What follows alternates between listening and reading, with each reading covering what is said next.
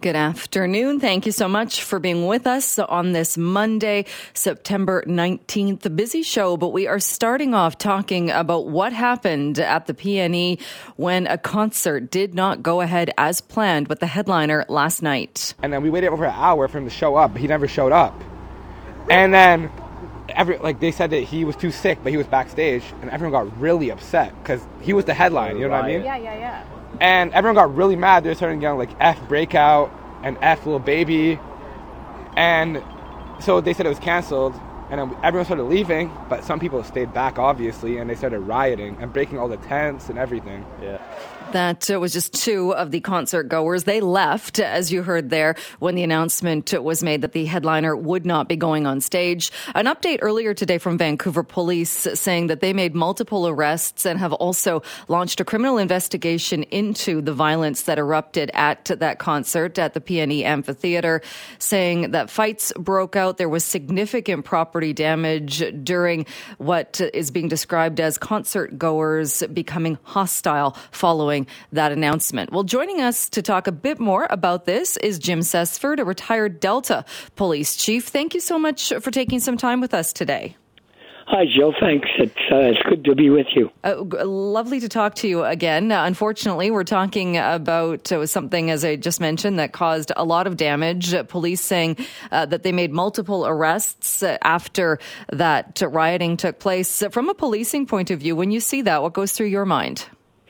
Well, first off, it's really unfortunate that that type of disorder uh, does erupt, and uh, you know, and, and people get involved with that kind of behavior. It's, it's actually quite ridiculous. But um, I, I, I have personally been involved with several situations or incidents of, of that type, and and it, um, you know, it, it's. Uh, it's very disconcerting from a police officer's point of view because you're sitting there and you're watching this stuff go on, and and quite frankly, all you can do is kind of contain and and uh, uh, control from the outside what's happening.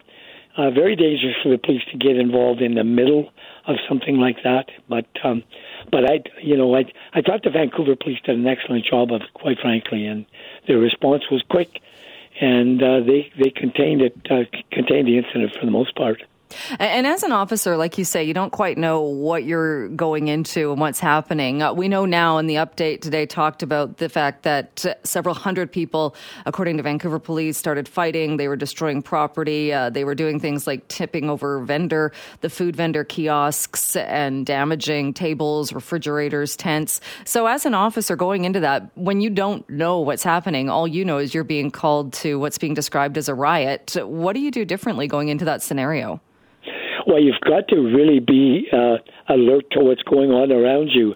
Uh, you know, there there were there were bottles being thrown or objects being thrown, and from a from the police officer's perspective, you've got to really be aware of your surroundings, and you've got to also maintain uh, close distance with your with your fellow officers.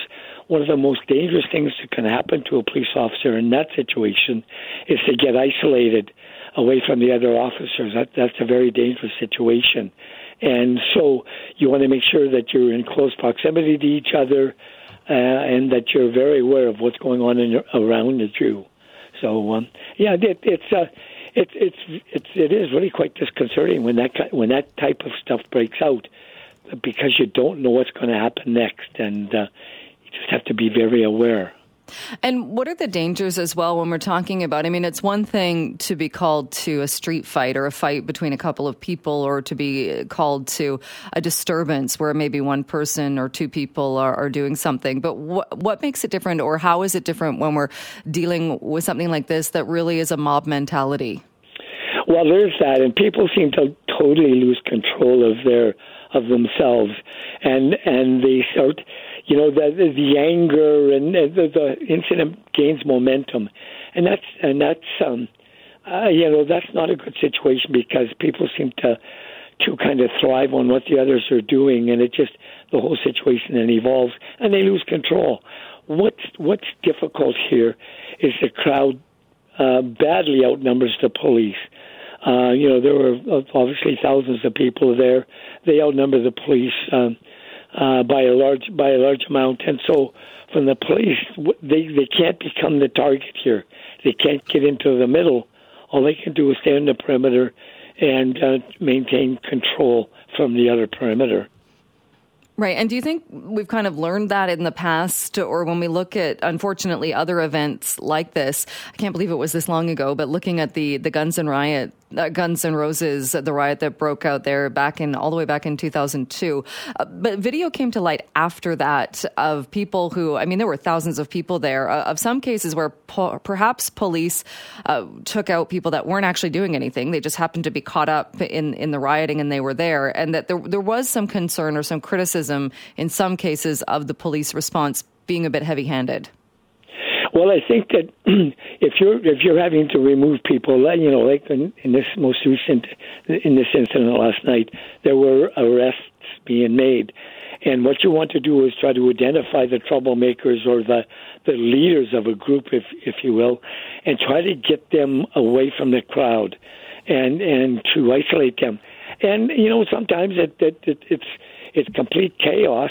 You know, I guess obviously sometimes you make you make a mistake in arresting the wrong person. But I think for the most part, the police have a good sense for who the troublemakers are, who the leaders are, and we want to remove those people from the scene. And oftentimes, in doing that, there is a very violent confrontation that occurs.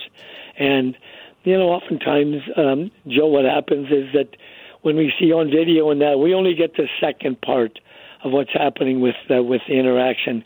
We oftentimes don't see what started or, well, you know, what started the event. So, um, you know, it, it's it's going to be rough. Uh, it's it's a very chaotic situation. There's chaos, and people uh, and the police have to react as best they can to deal with it. Sometimes that involves using force.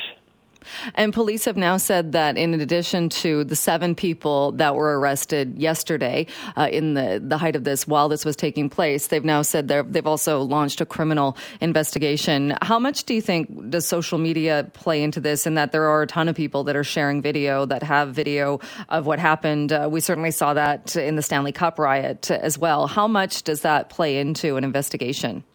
Well, that, that'll be a huge part of the investigation. And uh, social media uh, can sometimes be a detriment, but sometimes it can certainly be an asset. And in this type of an investigation, the various um, uh, video uh, that the, the police can pick up would be just total, uh, really a, a, um, an asset to their investigation for sure and uh, and I'm sure that they'll be looking, the police will be looking at at the social media and trying to identify the main uh, troublemakers, of the leaders of of this uh, of this riot that occurred.